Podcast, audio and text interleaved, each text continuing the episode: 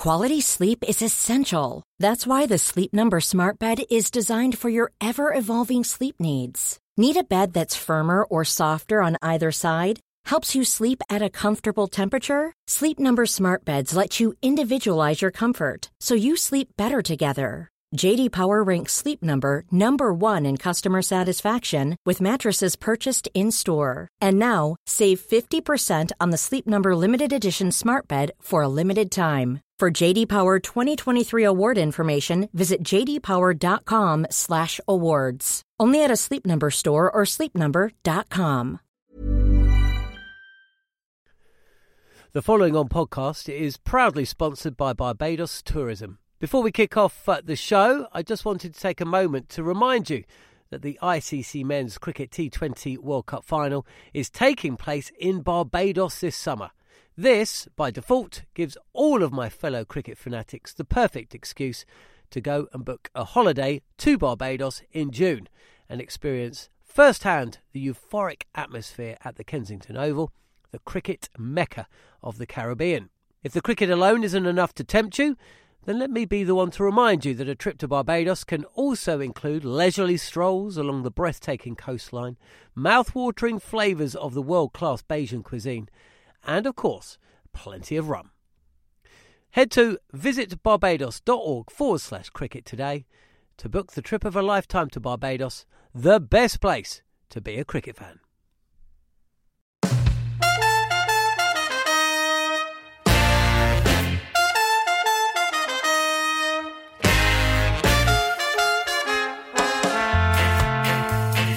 You're listening to the Cricket Collective on Talksport 2. I'm Neil Manthorpe, and as always, I'm joined by my co host, former England fast bowler Steve Harmison, to look back at round seven of the County Championship.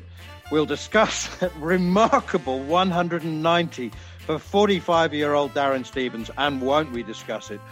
So, confirmation of the excellent form of England's Rory Burns, and we'll also be joined by Nottinghamshire's seamer Luke Fletcher after his match figures of 10 for 57 in their win over Worcestershire, the only win of round seven. As well as that, we'll hear from Kane Williamson, the head of New Zealand's series against England, and discuss how the India series could affect the resumption of the IPL. You're listening to the Cricket Collective on Talksport 2.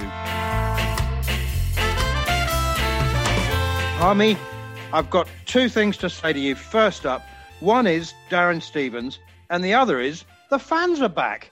The fans are back. Yes, it was great to see them back. I must admit, there must be the, you will die hard fans. You've got to say, die hard fans are back.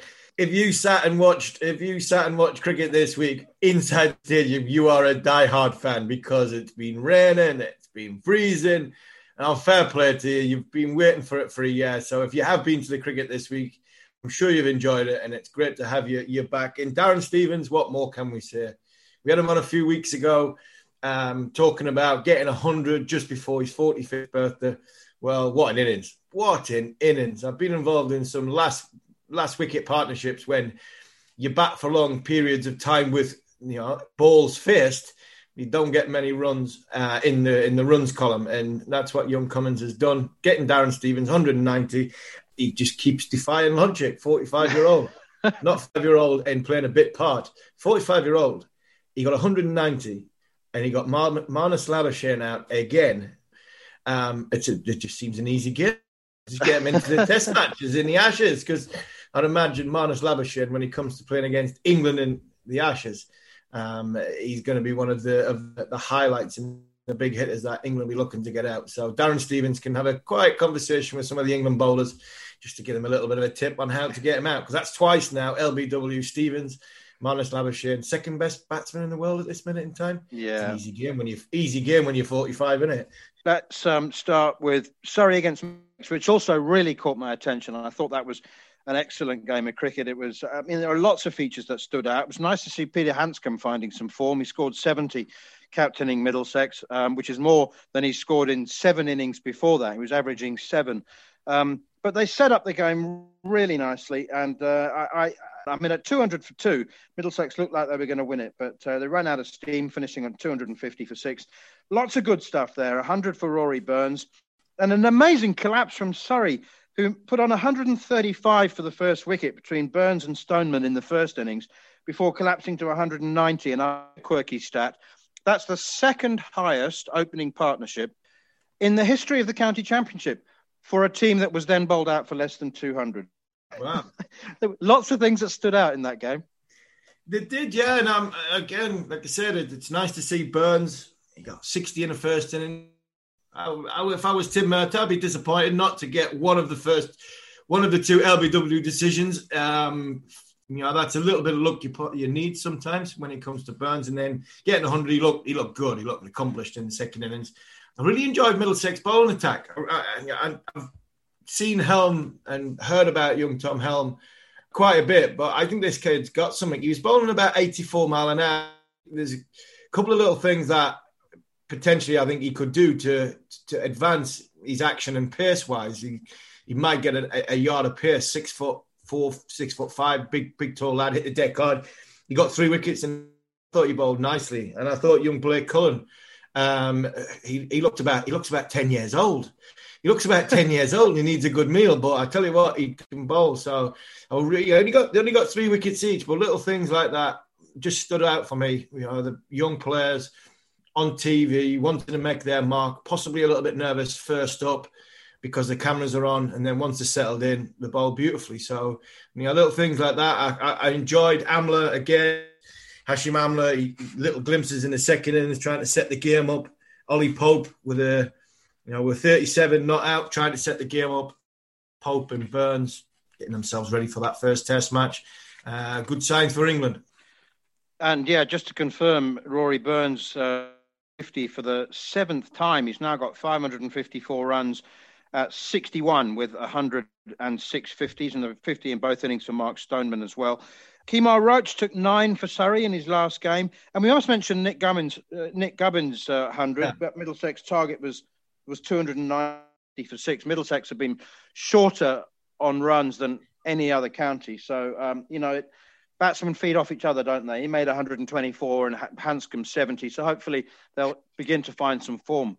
Yeah, it's a corner that needed to be turned. You know, Middlesex were closely staring this and thinking, you know what, where's our next run coming from? Being in that position from a bowling point of view in the wickets. But, you know, Middle, Middlesex from a batting point of view, we spoke week for the last three weeks on it needs to turn and uh, possibly a little glimpse in that second innings when they had a total to chase turn into a one day game get the momentum going and, and fingers crossed that they'll, they'll, they'll do that for the next one but Gubbins another one youngish English batsman been talked about for the last couple of years potentially knocking on the England door a couple of academy um, and it's nice to see him getting some runs and Handscomb was desperately needed when your captain can't score a run you know when you're trying to deliver your message and you know, have a go at your players.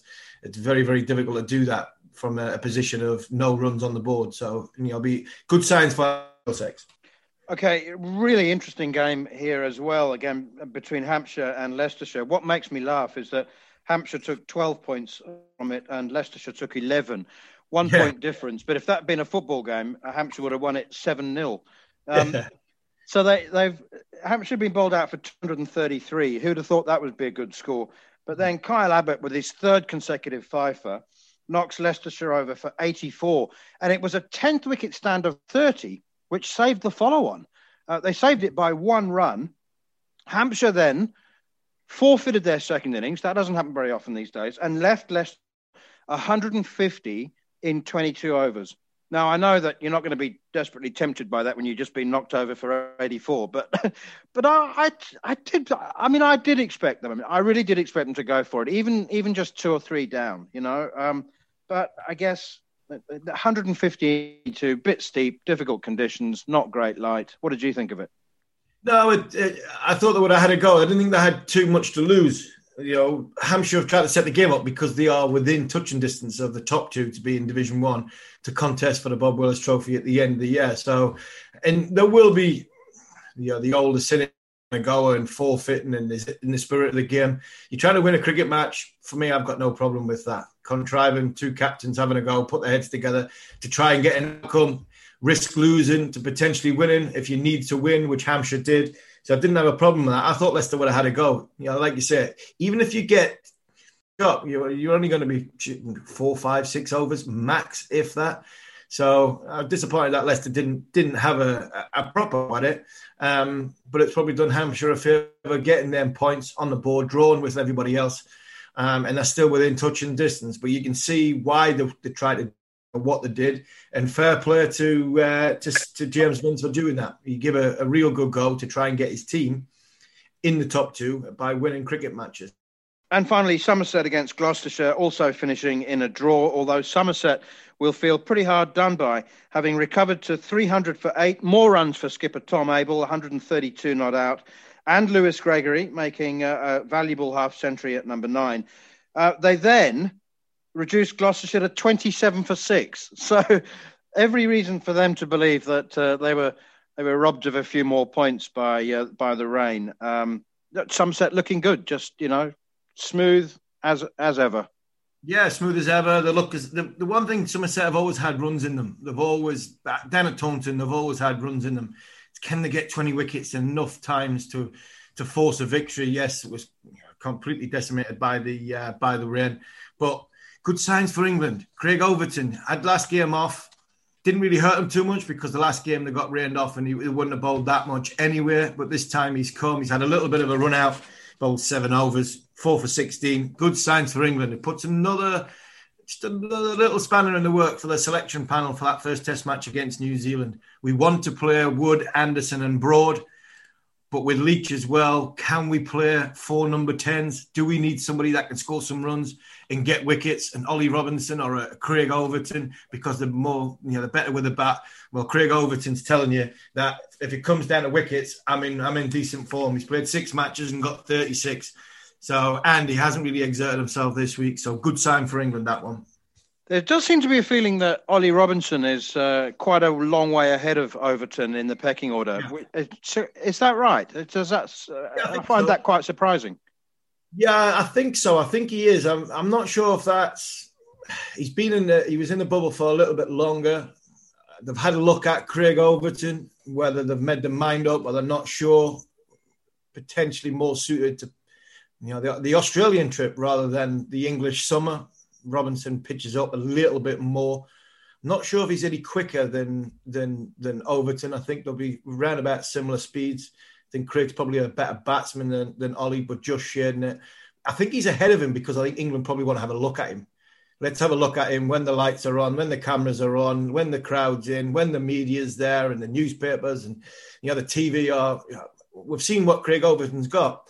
Have we seen what Ollie Robinson's got? No. That's why I think he's just slightly ahead of them. But then both of them at this minute in time, if they get selected for England, they're in bang, they're right in banging form. So, you know, fair play and good on them for doing that. Overton's 36 wickets this season have come at just 12.8. Uh, and I mentioned Tom Abell, um, 529 runs at an average of 66 for the Somerset captain. He's also faced over a thousand balls. Mm. Nottinghamshire were able to blow away Worcestershire to win by an innings and 150 runs, thanks largely to 10 wickets in the match for Luke Fletcher, who joins us now on the Cricket Collective. Figures of 7 for 37 in the first innings and 3 for 20, uh, 10 for 57. Those are quite some numbers, Fletch. Um, and well done for winning between the rain, the only win in uh, out of seven ma- out of eight matches. I know it was it was crazy. I don't think um, I don't think we quite believed ourselves until um, you know we got ourselves six wickets on, on, day, on, the night of day three, and then we thought, you know, we've got a sniff of this. I was just wanted to say um, the turnaround has been unbelievable. Um, Nottinghamshire didn't win a game for a couple of years, and and didn't start this season particularly convincingly. You've now won three in a row, two by an innings, and one by 310 runs. I know it's just crazy. I mean, that's sport, for you, isn't it? Um, we came close against Warwickshire at Trent Bridge early in the season, and um, we, you know, they sort of just picked us. But um, we've been playing well, and uh, we just needed to get over the line that first time. And then, you know, once you get a bit of confidence around the squad and, and lads taking wickets and batters standing up and scoring hundreds, you know, it's um, you, you know, the, this momentum thing into you know, you win one, two, three, and you know, hopefully it can go on for all season now. And the pre-season, Fletch, is a bit different because you're obviously with the COVID stuff and it seemed the first couple of games the wickets were flat because it hadn't rained for six weeks, and all of a sudden there's a bit of rain around. Bowl's doing a bit. Bowlers seem to have a little bit more juice in the legs, and the wickets are coming quite regularly. Well, the first game, Harmy, I, I bowled 47 overs at Trent Bridge against Durham, and I thought this is ridiculous. Like, in April, you know, you normally bowl one, maybe two spells max in innings, don't you? And that's it. So I, then I thought, oh, I don't know if I'm going to be able to do this for a long time. You know, I'm in my last year contract. Shall I just, you know, make this the last year? Because 47 overs in April at Trent Bridge is crazy. But you're dead right, mate. You know, the weather's come in and all, all of a sudden it started to, to swing and nip around a bit more.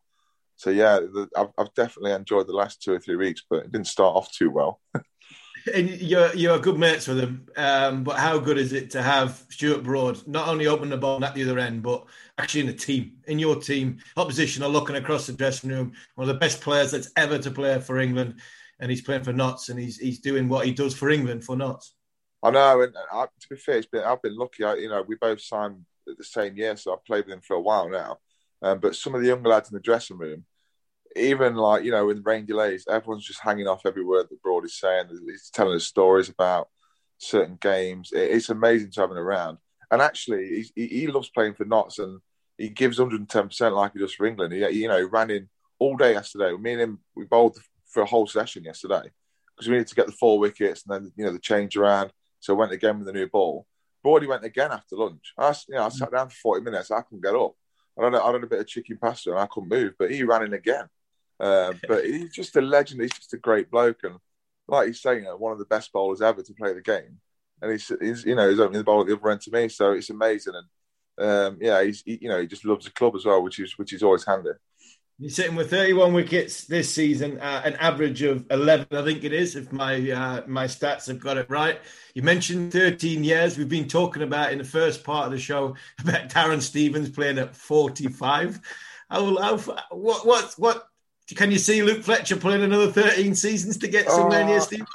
It seems a long way off, doesn't it? But I suppose, never say never, but I, I'd say it's highly unlikely.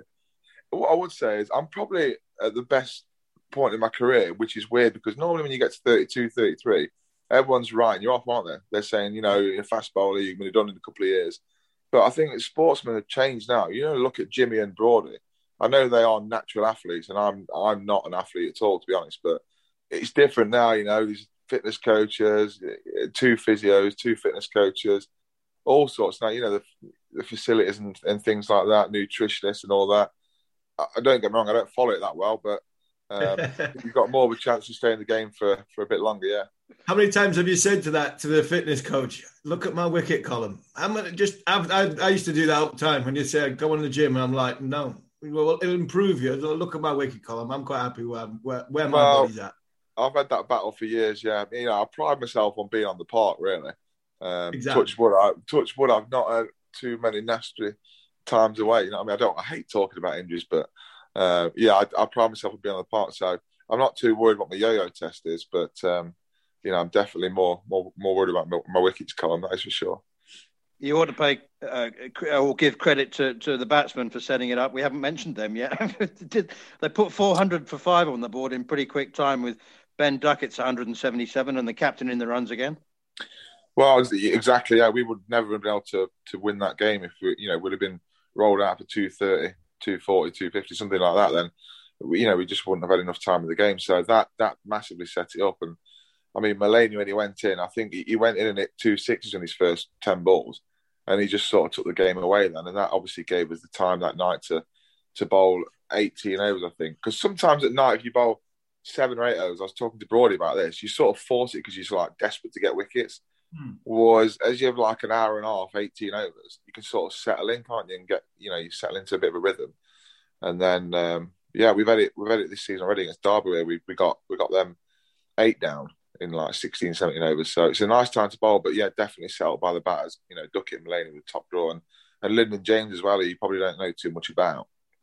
He's a young lad, young all rounder who's, who's, you know, he's having a great start to the season. So he's a good lad to keep an eye on. And he's sitting top of the league one game in hand on Essex who are second. You know, and Manners mentioned three wins in a row now. Is this, you know, you feel as though you can you can beat anybody, especially at Trent Bridge? Well, yeah, we just beat Essex last week or the week before. We had a break last week. Yeah, we you know we hammered them last in that game at Trent Bridge. So the confidence is high at the minute. The only thing mm. is now that Broady leaves to go in that test bubble. So you know, there's a spot open for someone to come in. But I mean, we got Brett Hutton, Zak Chappell, uh, Jake Ball, who's he won't come back yet, Bally, but eventually in the next few weeks, you know that that spot's got to get filled. So that's the challenge for us now. But definitely the way the way we're playing. I mean, our opening batters in Haseeb Hameed and Ben Slater have been the best openers we've had at the club since I've been here. Really, we've always really struggled at the top of the order. Mm. Um, so it's it's got a nice feel about it at the minute. So I don't want to say too much, but yeah, hopefully we can we can make hay while the while the, the confidence is high. But with Stuart, with Stuart setting the example, how much do the young lads just feed off that? And you expect once you even you take Stuart out, the standards he's been setting in your group now are at such a point where it should just carry on. Exactly. So I think the lads now who are looking from outside the first team or in the second team um, are expected to bowl at a level where you know you know that's the sort of standard we're at in the first team cricket. Um, we get judged on a lot of things now. It'd probably be different to when you play, but there's a thing at Trent Bridge called the bar. It's it's the business area, mm. so it's uh, we try and make sure we're like a, a high percentage, like in the seventy to eighty percent around the business area. The analyst does all the work, so you've pretty much judged on every ball now.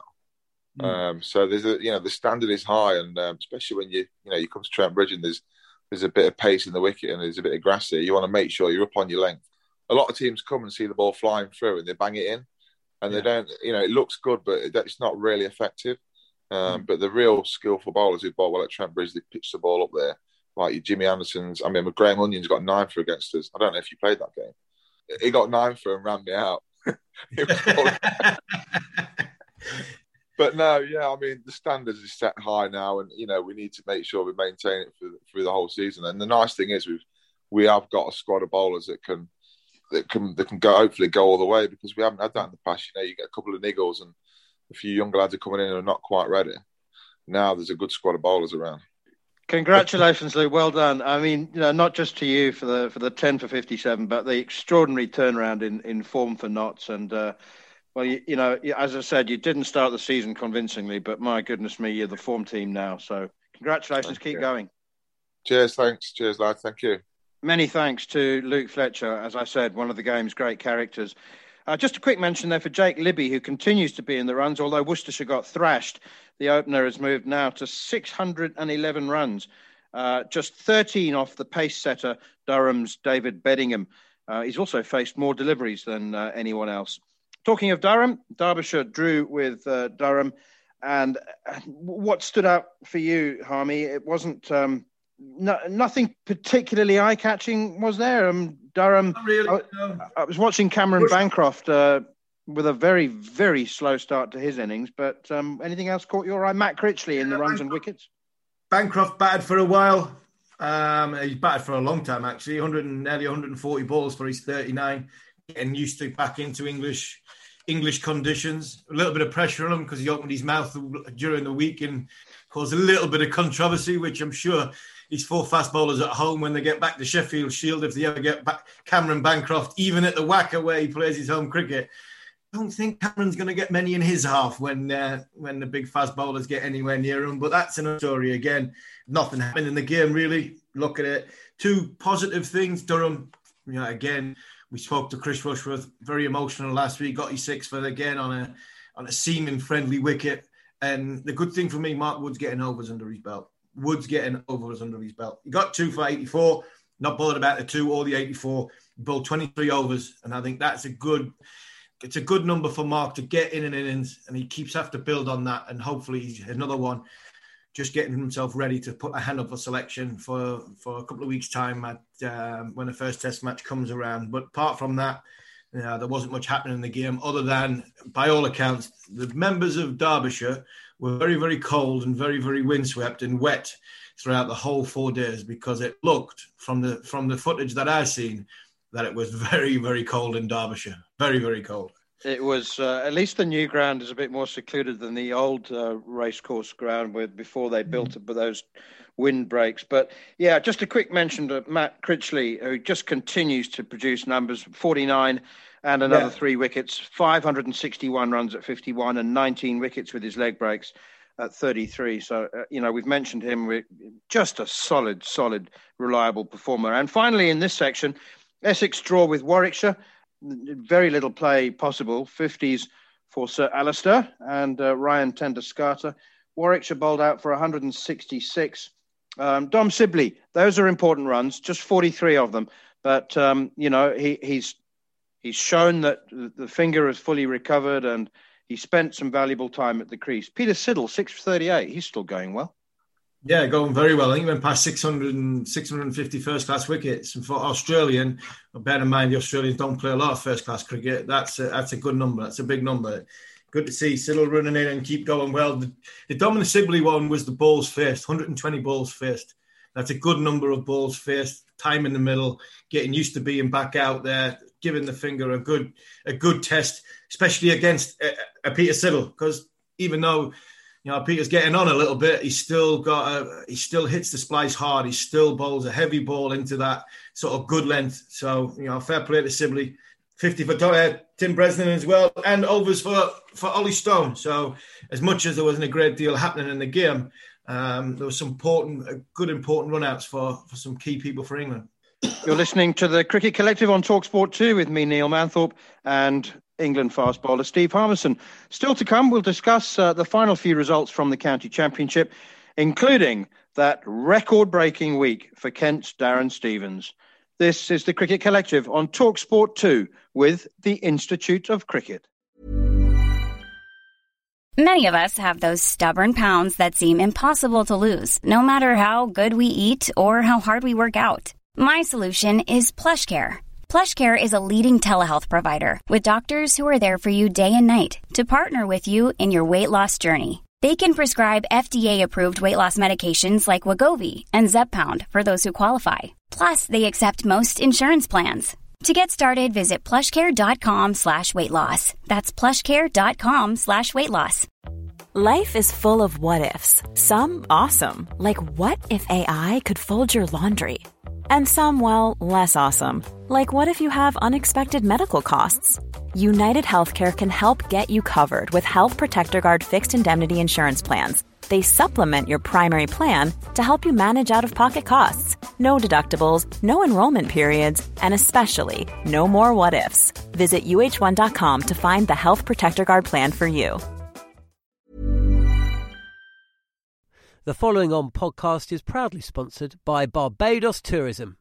If your passion for travel is on par with your passion for cricket, then I have some excellent news. The ICC Men's Cricket T20 World Cup final is being hosted in Barbados this June, which makes it the perfect destination for your summer holidays this year. To make the most of your trip, you can also experience eight matches from the series in Barbados, including England against Scotland, and England against Australia. In under a month's time, you could be spending your days exploring the vibrant streets of Bridgetown, drinking rum in the sunshine, and experiencing exotic Bajan delicacies in the culinary capital of the Caribbean. There truly is something for everyone. There's no need to wait a second longer. Head to visitbarbados.org forward slash cricket today to book the trip of a lifetime to Barbados, truly the best place to be a cricket fan. You're listening to the Cricket Collective on Talksport 2 and our review of round 7 of the County Championship. If you missed any of the show or you wish to catch up, you can always listen back to the podcast, now available via the free Talksport app or wherever you get your podcasts. I've been looking forward to this. Kent against Glamorgan. Uh, I, Darren Stevens we've all probably got our favourite stat and our favourite record that he broke amongst the dozens, it seems. But the bare facts of it are 190 off 149 balls, 15 fours, 15 sixes. Kent were 80 for five when he walked to the crease, very soon to be 120 for eight. He gets them to 307 all out. He then dismisses, as you heard Harmy say in the first part of the show, Marnus Labuschagne for the second time this season it just the highlights package of Darren Stevens' innings. I have made sure that I've kept it on my hard drive because whenever I'm feeling a bit bleak or a bit blue, I'm going to get it out and watch it. I mean, it was just absolutely phenomenal. I said we've all got our favorite numbers, probably got your favorite shots as well. What comes to mind, first of all?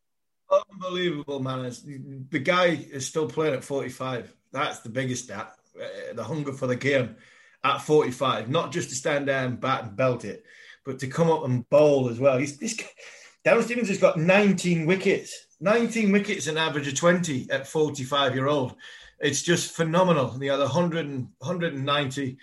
Watching some of the shots I've seen, and I've been on the end of of that in one day cricket. Darren Darren's got the better of me a couple of times, especially at the St Lawrence Ground at Kent. I remember one game he went berserk. You just can't bowl at him. He gets gets right across. He plays a short ball so well, and when he's in his disruptive mode, he gets himself in a position where he just plays baseball, baseball style, and uh, he's very very difficult to bowl. Um, but the, the the fun the fun start, the 166, I think he put on with with Miguel Cummins, and he got I think he got one. He had one off 60 balls or something. It was like it was just frightening. I've been in that situation before as a as a tail ender. I remember once putting 50 on with Marcus Trescothick, and he came up to me and said, "Yeah, I keep going, keep, yeah, keep trying to hit it." And I looked at the scoreboard, and I didn't have a run. I didn't have any. I think one. I put on one with Fred, Andrew Flintoff. I think 99 and a, and 101. I think when he belted Ntini. And then Makhaya Ntini got 10 for it at Lords on that great game, but he got 10 for like 200. Fred got 140, and I was at the non-strikers end for the majority of Andrew's innings and it's just breathtaking. It's brilliant to watch, and you just look at the bowlers, thinking, "What? Where am I going to bowl here?" And then you look at the fielders, and they're just forever. Just it's like watching a tennis match. They're just forever looking into the air. So, what more can you say about Darren Stevens? He spoke to him a couple of weeks ago, and he just he just seems to love the game. It's how long can he go on for? But you know, Kent need him because he seems to be holding that team together. Because the rest of them, I think they look they need to look at you know, their, their elder statesmen and uh, uh, and really look at themselves and think, well, we're letting them down because they're not putting runs on the board, and teams are are getting them out far far too cheaply. So they need to start booking their ideas up the top six because they can't keep waiting for a 45 year old to get you out of trouble. Of the 214 runs that were scored at the wicket uh, while Stevens was there, he scored 190, which is the highest percentage of runs scored while a batsman has been at the crease in the history of first class cricket. In the wow. history of first class cricket, 190 out of 214.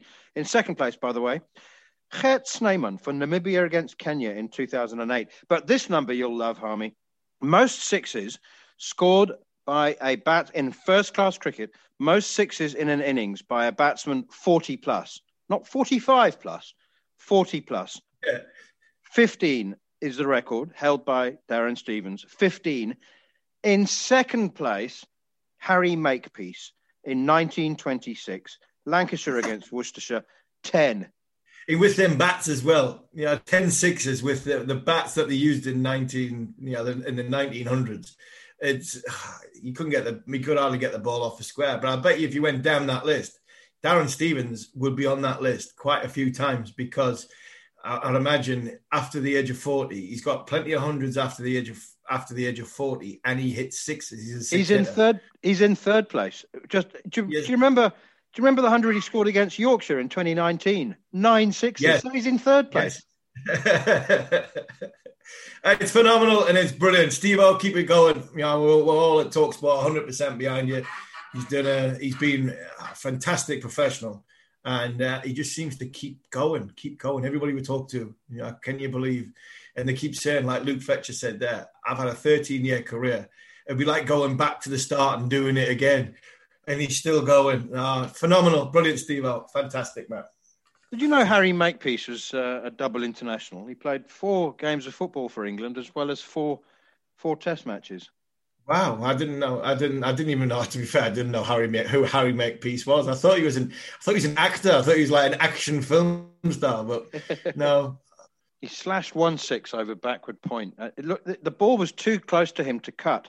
It seemed to me, and he just. Uh, I don't know. He just had sort of somehow managed to flick the wrists and just lashed it over backward point. Flew away. It's, it's not a small ground either, St Lawrence ground. I'm saying St Lawrence Ground's not a small ground at Canterbury. It's a decent sized ground as well. Just to con- conclude the match, um, Kent 307, Um, Glamorgan 64 for three declared, so they did everything they could to make a game of it. Uh, Kent then added 60 for one to set up a target of 304 at what seemed to me, if I calculated the overs right, quite a generous, quite you know. So, but it was two teams really prepared to to lose in order to try and win, but unfortunately the rain had the last word once again, as uh, Glamorgan finished 23 for one. What a game! What a player! Uh, not so at Northampton, where just 30, 34 and a half overs were possible against Lancashire. Lancashire seemed to be being hit harder than anybody else by the weather in the last couple of rounds. Yeah, it's normally at Old Trafford where you, you're struggling. You when you leave as a Lancashire player, you leave um, leave Lancashire. You're, you're expecting to get your game in, but Jimmy Anderson will be disappointed with this one because he obviously he was involved and he he hasn't been able to get on the park, and that'll be a possible concern for England. Um, about, about Jimmy's body, and we've been there, man, as we've seen it in South Africa when he thought he was fit played in the first test match, ruled out for the whole series. So that'll be a, a slight concern on that front, but be interesting to see if he plays in the Roses game this week. Not much happened in this in the game at Northampton. So I just wonder if Jimmy might ask the player, possibly the first two days. If I was Jimmy Anderson, I'd be tempted to say, look, let me play in the first two days. I'll get a substitute because I think he can do that because of international call up um, just to get a few overs under his belt on on sort of Thursday morning, Thursday or Friday morning, and then meet up with the squad. But apart from that, not not a great deal happening. Just before we break, one more question about Darren Stevens. He's out of contract at the end of this summer. Kent have let him go once already, um, uh, and said that you know thanks thanks for your service. Uh, we're kind of forced to take him back because of through sheer weight of performance do you think they would dare not offer him another year? Yeah, I think you might get. I'm, I'm sure there'll be an offer there for another year. Um, I, I, thought Steve O'Mara went back to Leicester a few years ago because um, obviously that's where he started, that's where he was from. But seems to be settled down. I like the golf down on the uh, on the southeast coast. Look, I think he deserves a reward of a, of another contract, and I think that would be the, the, the right thing for them to do. I'm sure they've had that conversation, and it's about whether Darren feels as though he's he can get out of bed of a morning and, and do it all again. But at this minute in time, you know, even at 45, he looks as though he, he deserves another year on his contract. If they didn't offer him another year, how many offers do you think he'd get from other counties? I think he'd get one or two. I think he'd get one or two. I don't think it'd be it would be everybody chasing chasing him, but I think you'd get one or two, especially especially clubs that are looking to you know, set good examples. And the one thing, if you're playing at 45, you set good examples, and um, he, he's certainly done that. So I'm sure he'll have. I'm sure he'll have one or two. Um, I said before, I was surprised that he didn't go back to Leicester, especially when Paul Nixon took over, because I thought Nico might have brought him back to to, to to sort of blend with the young players there. So I'm sure if Kent do relinquish the services of Darren Stevens, there will be one or two offers and it'll be whether Darren Stevens really wants to go in and play and whether he wants to coach. He did say he's doing his coaching stuff, so the guy has got a lot of knowledge in that inside that head of his. Played a lot of cricket, and I'm sure he'd be a he'd be a, a valued member to somebody's coaching team. The ECB say that they have no they've had no formal request from the BCCI to reschedule the fifth and final Test match so that they can accommodate the conclusion of the IPL. This is a really really big story. It might turn out to be a non-story, but I suspect that won't happen. We, when the IPL was cancelled, uh, we did a, a special cricket collective in which we spoke about the possible ramifications of the IPL, concluding with 31 matches still to go. We spoke about how much money would be lost in excess of 250 million pounds if the tournament was not finished. We spoke about collateral damage about uh, everything right up to and including the Ashes being rescheduled in order for the IPL to be played, uh, to be to reach its conclusion. Um, and now we're beginning to see the first move from from the IPL. There's been no formal request, but uh, if you speak to the people at Old Trafford, they're a bit worried because uh, in the BCCI are asking for that fifth Test match to be moved at Old Trafford. They've already sold out the first three days. And I suspect the ECB are finding themselves in a very, very awkward situation, Harmy. They don't want to say no, but the cost of saying yes is could be enormous. Yeah, the cost of saying yes, I think that's the problem. Um, and Old Trafford is a venue that it's one of the best venues in the country for me. Old Trafford. Now the way it looks, the way people support, it's one of the big big earners, big hitters, and I think I think it would be very difficult to move it now. Is it the right thing? I find myself doing this job, sometimes criticizing. I'm trying to say here, criticizing the way of well, players have got to play for England over the IPL, and I, and I still believe that. But I think in this COVID world, the way it is at this moment in time, I think that that's out the window. I think you've got to be as flexible as you possibly can to accommodate everything because what is the most important thing here now? It's a financial state of the game of cricket, not for India, not for England, not for Australia, but for the lesser the the the the, the sides who haven't got much money. You know the ramifications on like South Africa or Bangladesh or uh, the money filters down. Eventually, it does get down. The big big lot get that's fine. Now that, that that's the way the game is at this minute in time. Some will argue it's not right, and I'm probably one of them. But it's important that we are flexible to try and change just while this COVID's going on to help accommodate and keep things moving. Because if we keep them moving, money is spent. And if money is spent, it eventually gets to everybody that needs it to keep this great game of ours flowing. And that's the most important thing. I think we have to be flexible. Can they do it? I'm not sure they can do it in this short short space of time. So first three days are sold out, hotels and everything that's going, security that goes with a test match, the people that from working point of view and getting things in place, it's not as simple as just, oh, we'll just move this forward a week. The logistics will be a nightmare. I think the ECB, yes, they're in such a hard place. Can they say no to the BCCI? That's the question. Has anybody got the guts to say no to the BCCI? Are the BCCI going to put England ECB in that position? That's another question. I don't think they would have a second thought, to be fair, because I think the BCCI, like you say, they run, yeah, they more or less run the game. Not an arrogance, but it's a, you know, bring in this amount of money that filters down. So we want the biggest, you know, the biggest here. Has Tom Harrison and Ashley Giles got it in them to turn around and say, no, this is the program. This is where we are we move, you, you, you might have to rethink what, what you're trying to do. But for me, I think it would be a big ask to move it now, this this close. And we, we, we are we are too close to the fifth Test match. And even though we haven't played a Test match this summer, logistically, I think it'll be a nightmare. Just to be clear, um, Ashley Giles has said that uh, wherever the IPL is concluded, if it is concluded in the September October window, the England players won't be involved because they are committed to a tour of Bangladesh. So what we're what we're basically talking about here. I mean, look, 2009, Harmy, the BCCI said was told by the Indian government that they couldn't hold the IPL in India because of local elections. So they said, "We'll move it to South Africa," and it just it was beyond imaginable that they could do that, and it just moved this yeah. enormous tournament.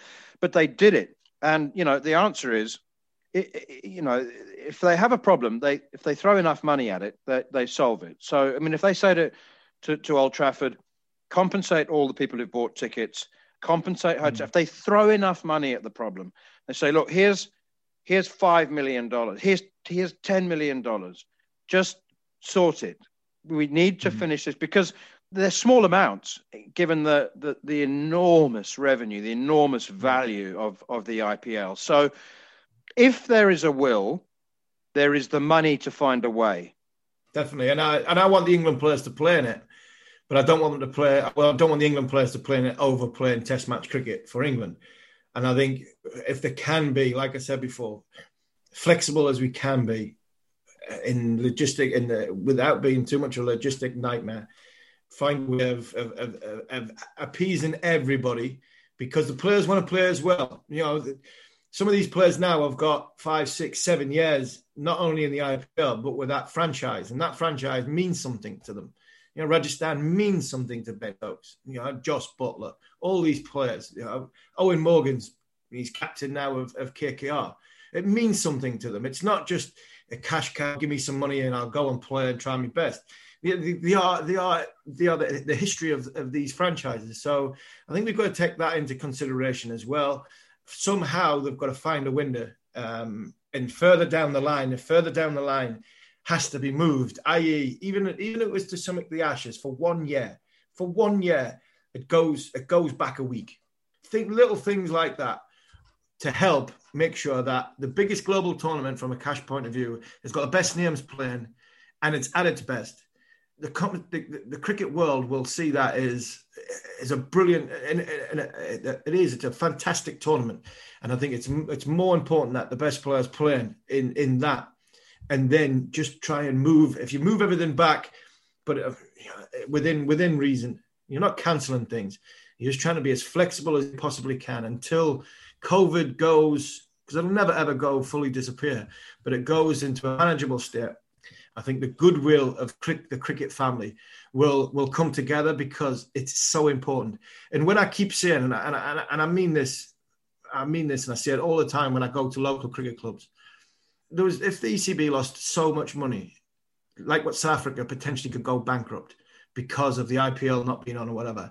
And I keep saying to these uh, these these cricket clubs, you look at them nets you've got, you've got grants for them covers you've got, you've got grants for. You've got a fantastic roller now that you've got a grant for. That's all come from like ECB grant, Sport England money that's been earned and, and getting from international cricket, and it filters down eventually to where it's to be. And if we start losing because of arrogance of well, we we bang this drum and we look after this and we got to have the IPL and forget the rest of you, then cricket will be in a sorry, sorry state. So it's important that for the next 12 months, 18 months, wherever, that we are as flexible as we possibly can within reason and making sure that the big tournaments, cash tournaments, are played so the money can filter down to the people that need it the most. And that is grassroots cricket, it's emerging nations, it's everything that goes with it. So if there's a chance you know, you've got we've got to try and finish the IPL as the IPL is, the best players playing against the best players and a great tournament. And if and if other other other international games have to be moved to accommodate that, I think we have to try and do that because because we've seen and I've changed my stance on it. We've seen how much money this IPL gives to the world game, and it's so important that we get it. I did say that uh, we would hear from Kane Williamson. So before we run out of time, the uh, Black Caps captain was asked what he thought about England's rest and rotation policy, and uh, Williamson said that um, he was uh, it was perfectly understandable. I know they've got a, a lot of Test cricket coming up, starting I think with, with us, and then India and Australia, and, and obviously five Test match series. So uh, I suppose for them, and, and we try to do the same when we know there's a huge volume of cricket. You need to manage that as best you can. Look, the world class players, but they do have a huge amount of depth, um, and and a lot of world class players uh, are in that squad. Um, so you know that's a credit to to the cricket that's that's been played here in the UK, and and yeah, the amount of talented players that are that are getting opportunities and putting their hands up for opportunities. So um, we know we're, we're going to be up a, against a, a, really tough challenge come the first test. That was Kane Williamson uh, saying pretty much what you would expect him to say. Um, and finally, a couple of uh, small uh, items, not small for Boyd Rankin. Uh, he announced his uh, retirement from international cricket, having played for both Ireland and England. And uh, the Pakistan Super League um, has announced that they've confirmed logistics and arrangements to finish their own tournament in the UAE. You know, years ago, Harmy, when uh, Dubai and Abu Dhabi built those cricket stadiums, I wasn't mm. the only one that thought, when are they ever going to be used? Who on yeah. earth's going to play in them? Look They, have got more cricket in the last couple of years than anywhere else in the world. They're now the most important cricket grounds in the world now because it just seems like the only place COVID's not took a massive, massive hit and effect. I've been to both grounds and played in both grounds, and they're fantastic stadiums. It's a fantastic place to go and visit and go and play. And I think the Pakistan Super League is probably a, a little bit of a an audition to get the the facilities right. Can we get the COVID rules secure? Can we make sure that everything's ready for what potentially could be IPL, and then probably the uh, the World T20 because uh, I can only see the World T20 happening in the UAE. I can't see it happening in India now. So um, it's good to see them back. congratulations to Big Boyd on a fantastic career. You know, great man, good, good, good, solid guy, good professional. Problems with injuries, did well for England, fantastic for Ireland, and uh, good luck with his retirement. Indeed, echo that. You've been listening to the Cricket Collective here on Talksport 2 with me, Neil Manthorpe, and uh, Steve Harmison. If you've missed any of the show or you wish to catch up, you can download the podcast now, available via the free Talksport app or wherever you get your podcasts. We'll be back next week for a preview of England's Test series with New Zealand. In the meantime, thanks for listening.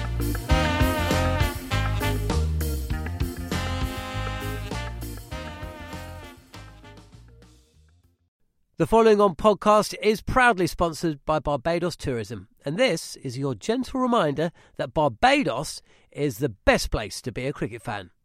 With eight matches from the ICC Men's T20 Cricket World Cup Series taking place in Barbados this summer, including the final, you can experience the summer of a lifetime by booking today.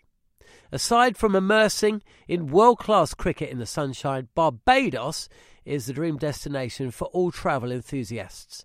It is where adventure meets paradise, the culinary capital of the Caribbean, and better still, the birthplace of rum. If you're keen to unite with cricket fans across the globe for what is set to be an unforgettable summer, then head to visitbarbados.org forward slash cricket today.